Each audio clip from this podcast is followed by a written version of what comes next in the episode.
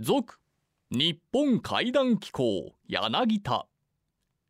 こちらの配信用ソフトは ABC ラジオ日本怪談機構柳田の過去音源プラス。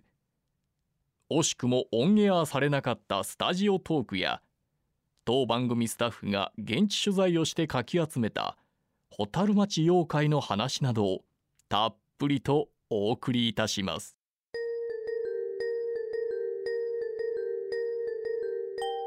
やっとっていうとおかしいですけども、まあ、大体3年半ぐらい続いたコロナが、まあ、やっと明けましたと。はい。今覚えば、はい。あの期間の外出制限とか一体何やったやろなって、ますね。最近すごい思うんですよ。はいはいはい。であの期間日本全国各地で最も多く出没した妖怪はニコイチ妖怪おとんおかん。おじんおばんちゃうかなと。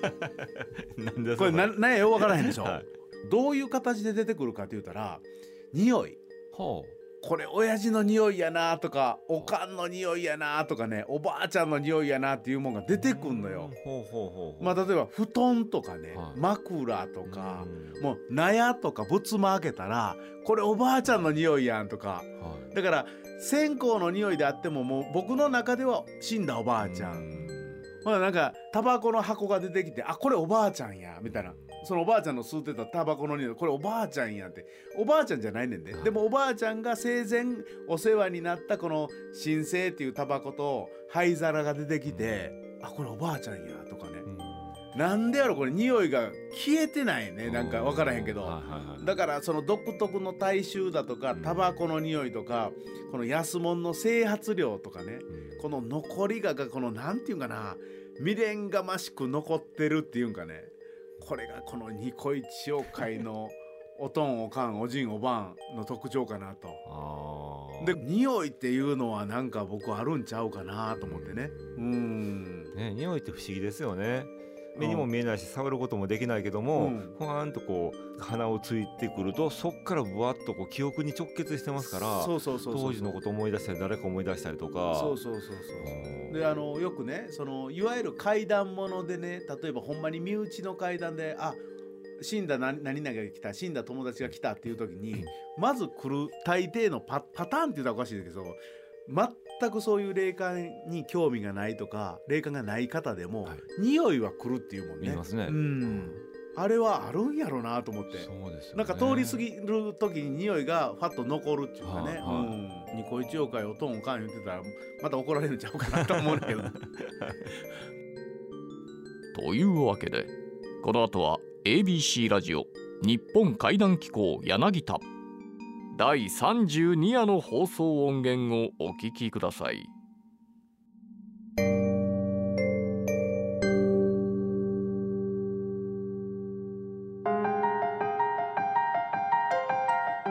真っ暗な夜と真っ白な朝が出会う頃魔界の扉が不思議な音を立てながらそっと開きます。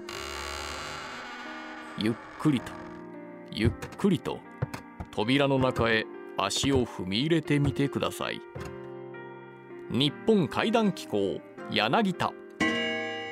この番組の任務は古から伝わる豊かな文化民族学を創始した柳田国男イズムを継承するべく全国各地に埋もれている怪談奇談地元だけに脈々と伝承されている言い伝えなど我々の理解を超えた非科学的現象を音声データとして100年後の未来へ残すこと。本日の夜勤担当者は民族と怪異の関わりを求め続けて半世紀。怪談界の音体堤邦彦さん。日本妖怪伝承。ここでは知ってそうで深くは知らない妖怪伝承の基本の木をレクチャーしていきます。本日のテーマは小泉八雲の怪異小説怪談からの一編六六尾修行中のお坊さんが甲斐の国現在の山梨県を訪れた時の話。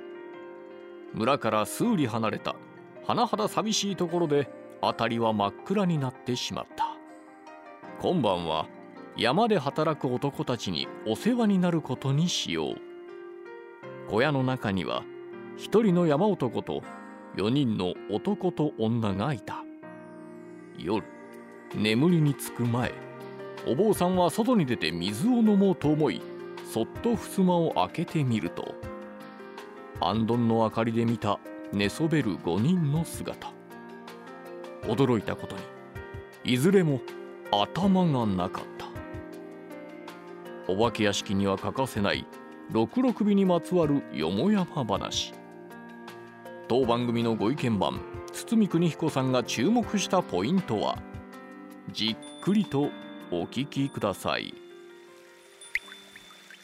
行灯のこうほのかな明かりでですね5人の姿が見えるんですがあの首がないんです。全員首がないんですよ。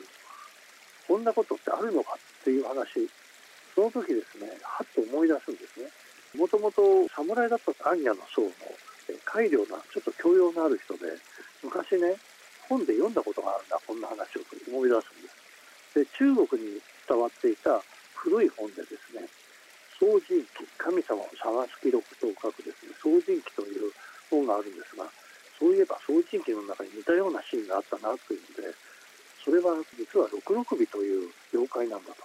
でその夜中になると首から上が抜け出して胴体から離れて飛び回ってその餌になる何か虫を食べたりいろんなことをするっていうんですね。首はですね飛んでるんだけど胴体のところに朝になって戻らないと死んでしまうんだそうだ。でよく見るとなんか胴体から首に細い糸みたいなのがつながっててこの糸を切られたりあるいは胴体を別の場所に移されてしまったりするとみんな死んでしまうんだ。そういうことが掃除機に書かれてるでこれに違いないなと思ったんでこいつら化け物だからこのまましておけないと思って胴体を別の場所に移しちゃうんですね。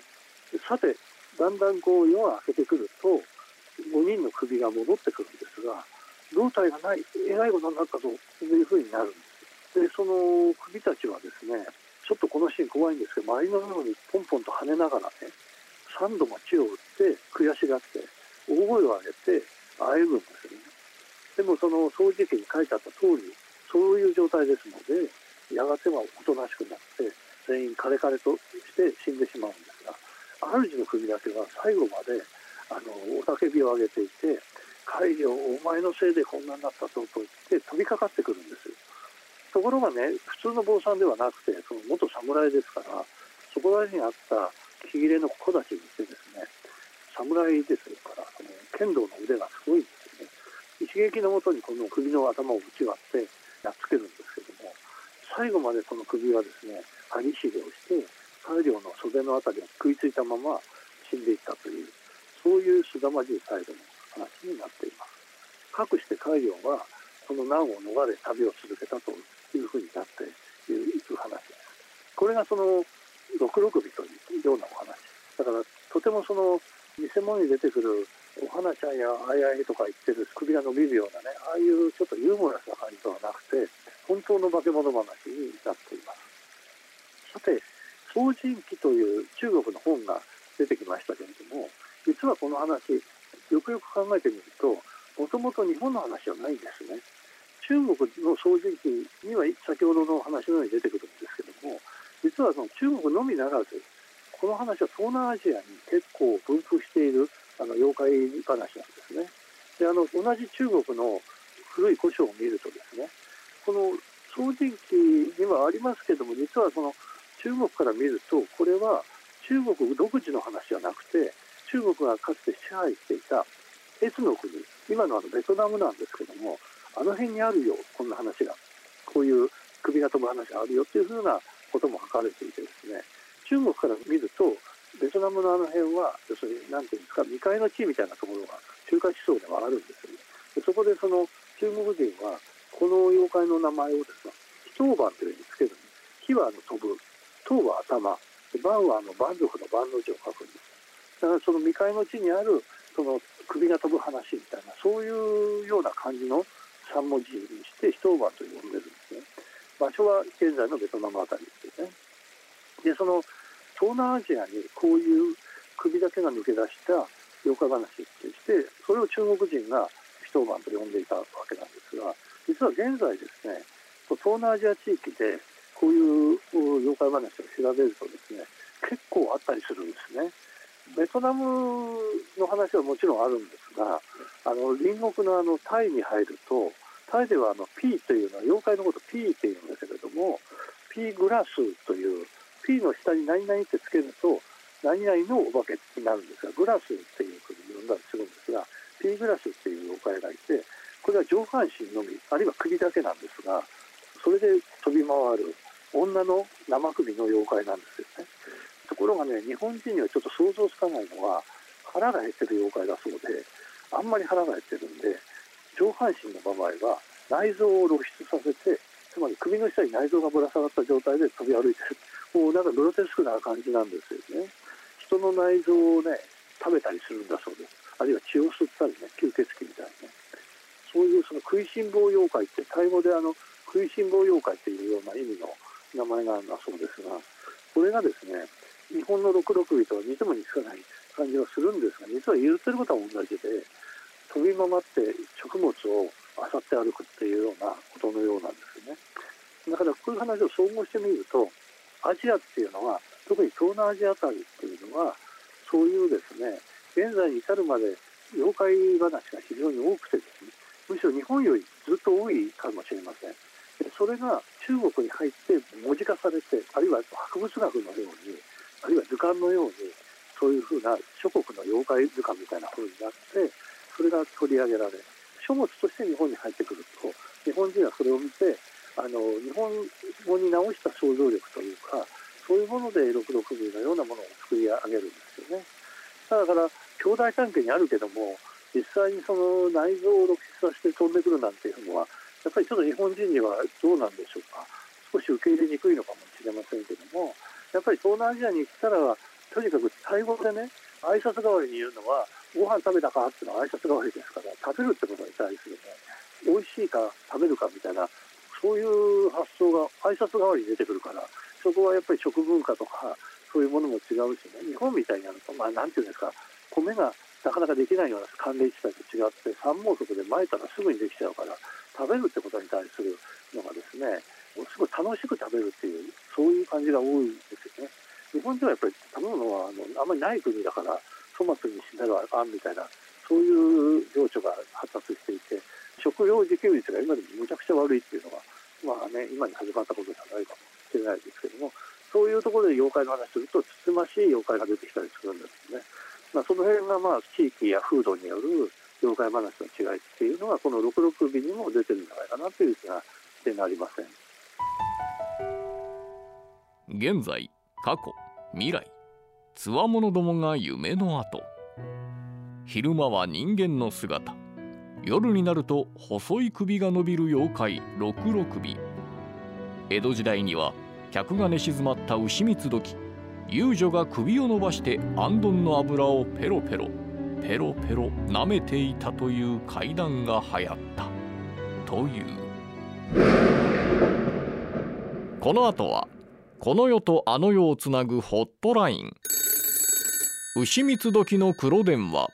全国各地に伝わる地元怪談地元伝承をお送りいたします。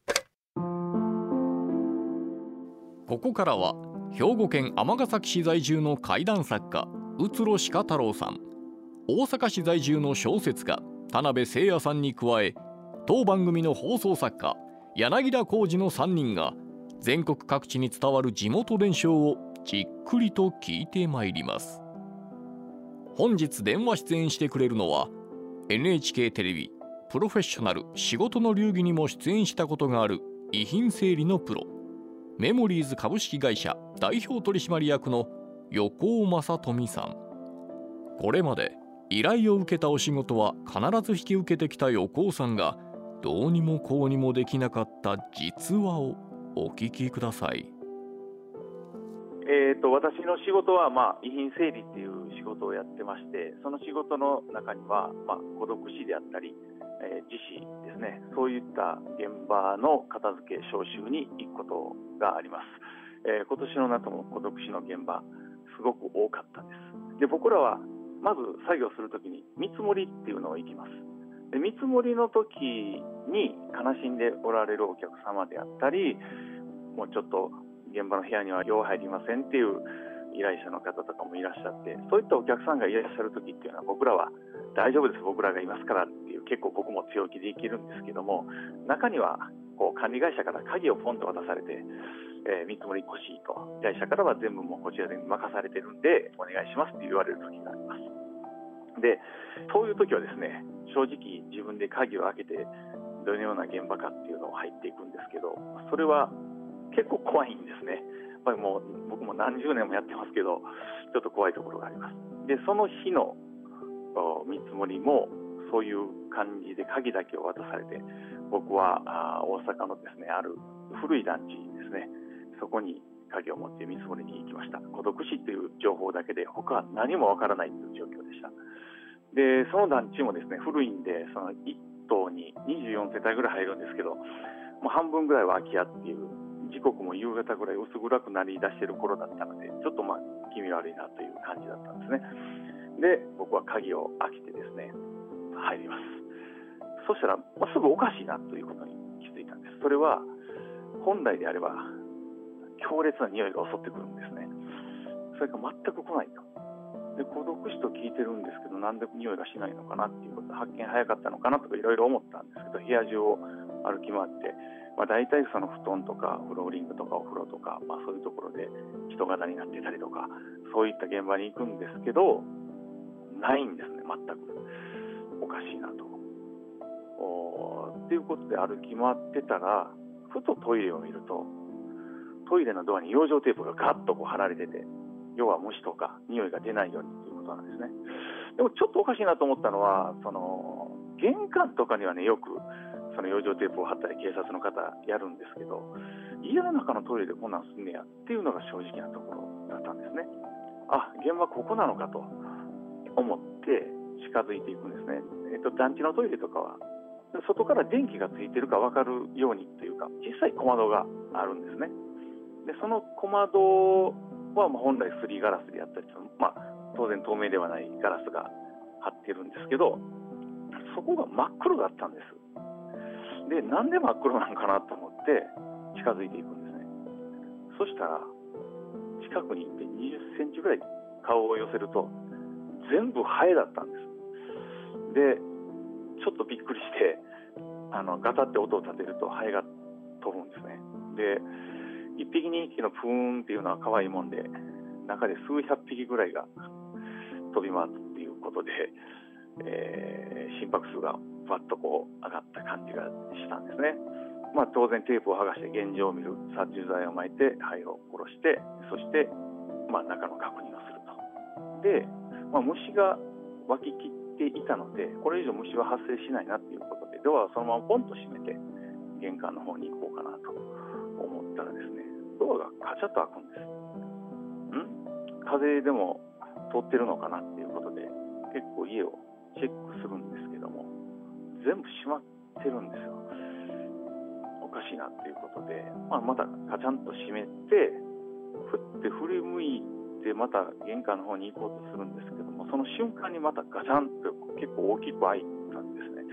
でちょっとこれは怖いなという気がしましたのであの警察の同じようにドアが開かないように僕も養生テープをこう貼ったんですね。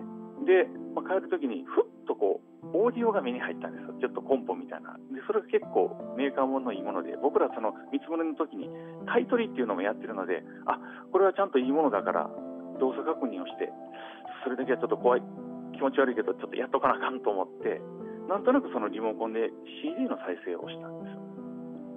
CD の再生を押すと、まあ、CD が中に入っててこう再生になってちょっと音を聞いてみようと僕一応音楽もやってるのでそこはちょっとしっかり聞いて査定しようと思ってたんですね。そしたらボリュームが全開でお経が流れ出したんですよ。まあそのそういう CD が入ってたんでしょうけどちょっとあまりにも予想外のことでちょっとびっくりしてちょっとすごい恐怖を感じました。であーっと思ってたらブレーカーが落ちたのか家の明かりが全部ドーンと落ちて真っ暗になったんですよ。でこれは怖いと。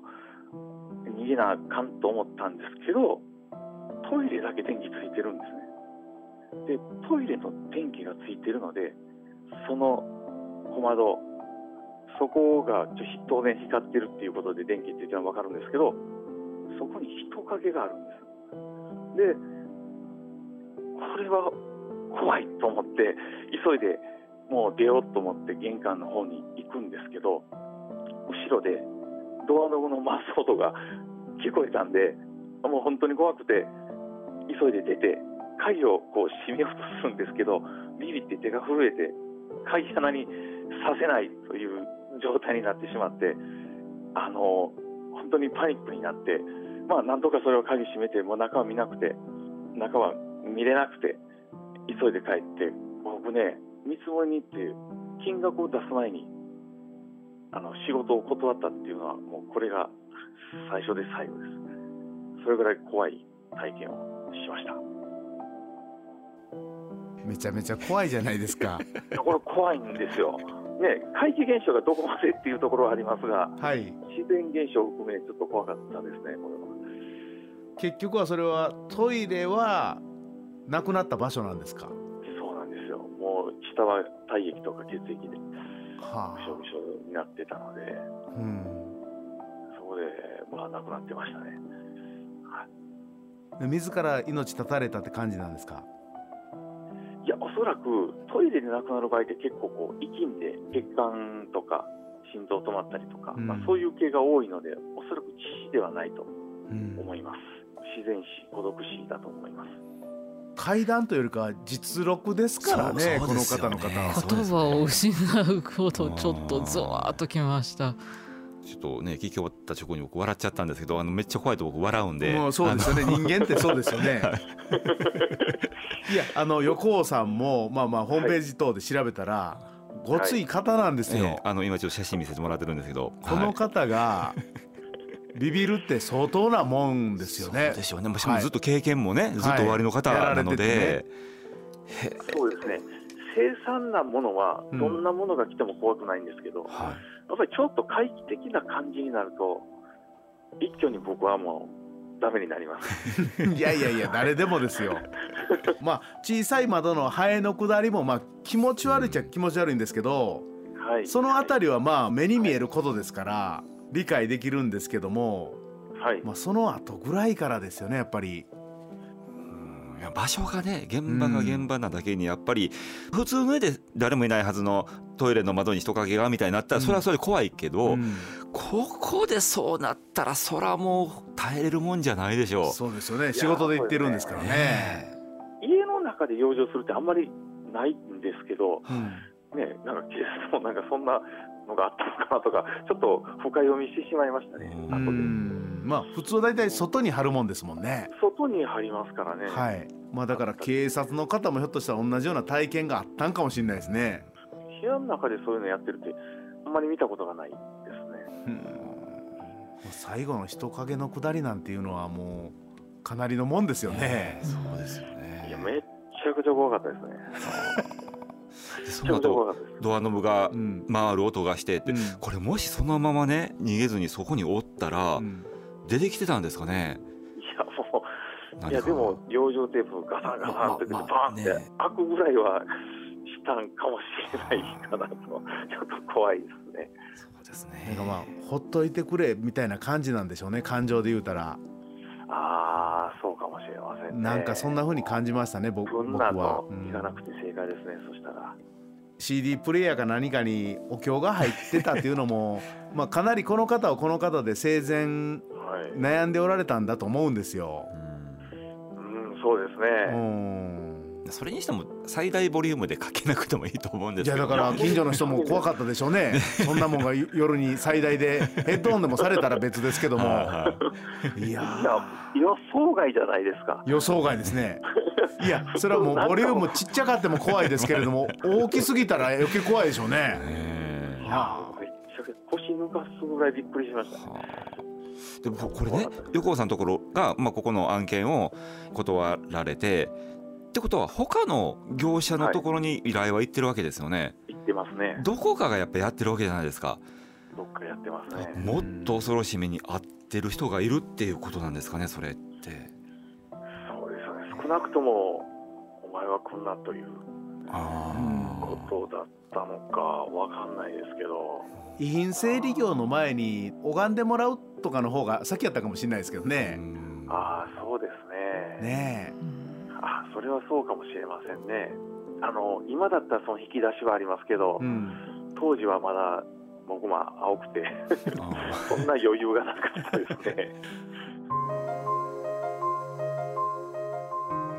日本怪談機構柳田では全国47都道府県にお住まいの皆様からの地元だけで伝承されているちょっと昔のお話をお待ちしております。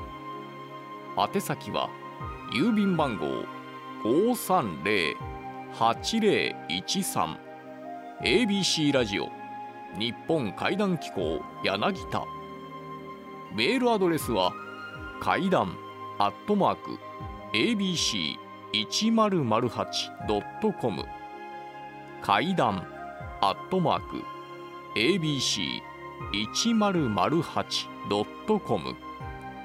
その際には必ず連絡がつながる電話番号を明記してください。あなただけが知っている不思議な話を100年先の未来へ残してみませんか？日本怪談機構柳田もいよいよ終盤。全国各地から寄せられたお便りを時間の許す限りご紹介してまいります。こんなお便りをいただいております。大阪府30代女性。札幌の手稲という場所にバッタ塚という塚があり地元では有名な心霊スポットであるとネットで知りました。さらに検索してみると信じがたい話のオンパレードでした。明治時代バッタの大群が札幌へ押し寄せて農作物を全滅させてしまい地元に住む方は冬の備えが消えてしまい大変だったそうなのですがなぜ農作物を全滅させてしまったバッタの大群のためにわざわざバッタの鎮魂を行う塚を作るっておかしくないですか？そのあたりのことをご存知であれば教えてくださいと。こんなメールいただいております。これはもう田辺さんが。そうですね。え、はい。まああの郊外バッタの害でねバッタの死骸をバッタ塚に埋めたんですよね。ものすごい深さまで。バッタのし、死骸だけじゃなくて卵も含めて。はいはい、はい、で孵化しないように。孵化しないようにです、でそこの土地になんでなんでしょうね慰霊碑を。膨大な数のバッタだったらしいんですけれど、うんうん。でもそこにねバッタのお化けが出るっていう話をうん複数の方から聞いたのでもしかしたらそういった怪奇現象があって恐れてどなたかが建てたのかもしれないし悲惨な記憶としてね、語り継いでいただくためにうんうん。残したのかもしれないですね。バッタのお化けが出るんですか？って言われてるんですか？地元で。いやそんな広くは言われてないんですけれど、うん。複数の方からね、うん。あのバッタの卵とか死骸がいっぱい埋まってるからか結構農作物が育つんですよ。で名産品としてスイカなんかも育てられてるんですけれど、そのスイカの収穫に行った方がねうん。大きなバッタを見たですとか、うん。バッタがいる季節じゃないのに服にいっぱいバッタがくっついてたとか家帰ってきたら。でえーって全部死骸だったっていう。え。ーそんないたずらでつける人がいるわけでもなしみたいな。バッタの大群って昔の少年誌とか見てたら海外アメリカとかでなんかバッタの大群が来てそうですね。はい。農作物を荒らしたみたいな記事は、イナゴがねあ大量発イナゴ生して。イナゴか、はああイナゴやね、はい。うんうん。去年もありましたよねありましたよね。アフリカかどっかからね、うんうん。あるんですよね、はい。時々はい。うん。で今年カメムシ多いでしょ？あ多いですねめっちゃ多むちゃくちゃ。ね。カメムシの大群うちの近所の公園とあと小中学校で埋めてますもん。えだもう カメムシ塚を、うん。近々でこの調子やとできるかもしれません。で北海道でね公害が大発生した時にね、うん。海を越えて本州に渡ったらどうしようっていうことで当時のうん。政府関係者はねうん。顔を青ざめさせたんですけれど、うん。幸いなことん本州行くかなっていう時にすごい寒い例外が起こってね、うん。バッタは全滅したらしいんですよ。それまで大砲を使ったり薬品使ったりいろんな方法でバッタを今もそうですね。アフリカの飢餓問題の一つはうんバッタとか、まあ、イナゴの大群ですけれど、うん。人の力ではどうしようもなくてうん。自然の力で増えて自然の力でいなくなったっていう。バッタのお化けっていうのはでかいんですか？でかいみたいですね。バッタがでかい、でかい。その人はうん結構身長高い男性なんですけど自分よりでかかったって言ってたので、え怪物ですねもう完全に。ッタのでかいのってなんか想像しただけで怖いですね。うん。なんかいろんなものってね。えっ、とねミツバチ族っていうバイクで夏でバーっと行くミツバチみたいなミツバチ族って言われてるバイク族がいるんですけど、はいはいはい。それで毎年北海道に行ってはった人がいてね、うんうんピーッとうん。北海道ツーリング楽しんでて、うん。手稲のバッタ塚の辺でちょっとソロキャンプみたいにしててでコーヒーでも入れようかなと思った。らガサガサって気配がしてうん。振り返ったら、うん。大きなバッタがいてこう口が開閉してこう虫の口があってこうワキワキって動いててうわーって思って バイクに閉じ乗ってうわーっと走ってでもキャンプ道具そのままやったからうん。怖いなーって思いながら U ターンして帰ったらしいんで、うん。そうしたらねその場に置いてあった地図だけがボロッボロになっててそれも食いちぎられたみたいに。うんでそれ以外のものはそのまんまで置いてあったっていう話を聞きましたね。バッタの怪物。バッタの怪物 ほんまでも嘘でも怖いですね 今の話。ね昔映画でね、うん。巨大アリの帝国とかありましたけど、うんうんうんそのバッタ版ですね巨大生物の島ですねなんかそれね。あの時々ねはい。地方行ったら今のバッタの話につられて言うわけじゃないですけど僕ねあの四国の四万十。はい。絶滅危惧種的なオニヤンマやったと思うんですけどなんかねものすごい今にないトンボみたいのがいるいるねみたいな地域があるらしいんですよ。はいはい。でわざわざその四万十川の横にそういうなんていうんやろ昔の昭和20年代終わりとか30年代ぐらいの沼みたいのを再現してるところがあるらしいんですよ。そこ一回行ったことあるんですけどその時に同じような感じでトンボのでかい巨大オニヤンマがはい。るっていうのは地元で言ってたことありますね。いうん、だからそれがまあ言うたら主みたいなもんやと地元の人に言えば。はだからそその生態系を守るためにその大きいのが守ってるみたいな感じで聞いたことありましたね。その時も想像してちょっと怖いというか不気味でしょ、いうん。気持ち悪いですようね、ん。あのトンボのでかいのって、うん。大昔にねあの、うん。メガニューラっていう昔トンボみたいなのいたわけで、あれで大きさどれくらいでしたっけ？そんな人間ほど大きくはなかったと思うんですけど、聞いた話によると、うんトンボの形状で、うん。なおかつトンボのそのお生態で、うん。あまりにも大きくなりすぎてしまうと、うん。体を維持できなくなるから。そうそう骨とか脊椎が虫はないから、うん。うん。バランスがおかしくなるんですね、はあうん。だからもう生きていけない。だからそれ以上大きくは進化しないっていうふうにん。聞いたんですけど、うん。そのトンボ人間大2メートにルみた近くいな感じで言ってはましたね、いそこまでいけるんですかねトなンボは。ぬ主みたいなはのがいるんだあ、と。という主みたいなものっていうことは実際にそういうトンボが復活したとかそういうんじゃなくてじゃなないんでしょうね、はい、もっとこうねう精神的なものっていうか、なんでしょうね、はい。おそらく、はい、スピリチュアルなものなんでしょうかね。そうなんでしょうねおそらくね。でもその思いは分かりますよね,、あまあはその20年代30年代の原風景に戻と、うん。戻そうとなされてて、はい。その綺麗な水からヤゴから育てて、トンボをたくさん繁殖させてはるようなところでは、うんっていうような話でしたから逆に言うたらいないっていうことも言えないなと思いながらはい。聞いてたことあって、はそうそうあの茶色いパーカーのね男性が部屋の隅にあのずーっとうずくまってたから酔っ払ってんのがしんどいんですか、うん。みたいな感じで声かけようと思ったら、人間じゃなくてゴキブリだったんですって言って「やめてその話」って でもなんか大きいやつっているんでしょうね。あの街中やったらごっついネズミを泳げることあるじゃないですか。ありますね。あれびっくりする時あるあるでしょ。はでえこれタヌキと思ったら絶対形状がネズミいなんですよ。はあれぐらいはあるんですよね。思ってるネズミよりでかすぎるっていういは。いねもう丸々と太って。丸々と太って。新宿の歌舞伎町とかめっちゃいますもんね。います。います。ヌートリアとかではないんですいやネズミなんですよそれは。へー。うん。でだからいてもおかしくないと思うんですよ。ううん。んあれだけのネズミが見るっていうことは。はあれの3倍大きかったらかなり大きいですよおそらく。百鬼夜行の魔物たちが真っ白な朝に少しずつ少しずつ飲み込まれていく頃。今週の日本怪談機構柳田はこれにてしばしのお別れ。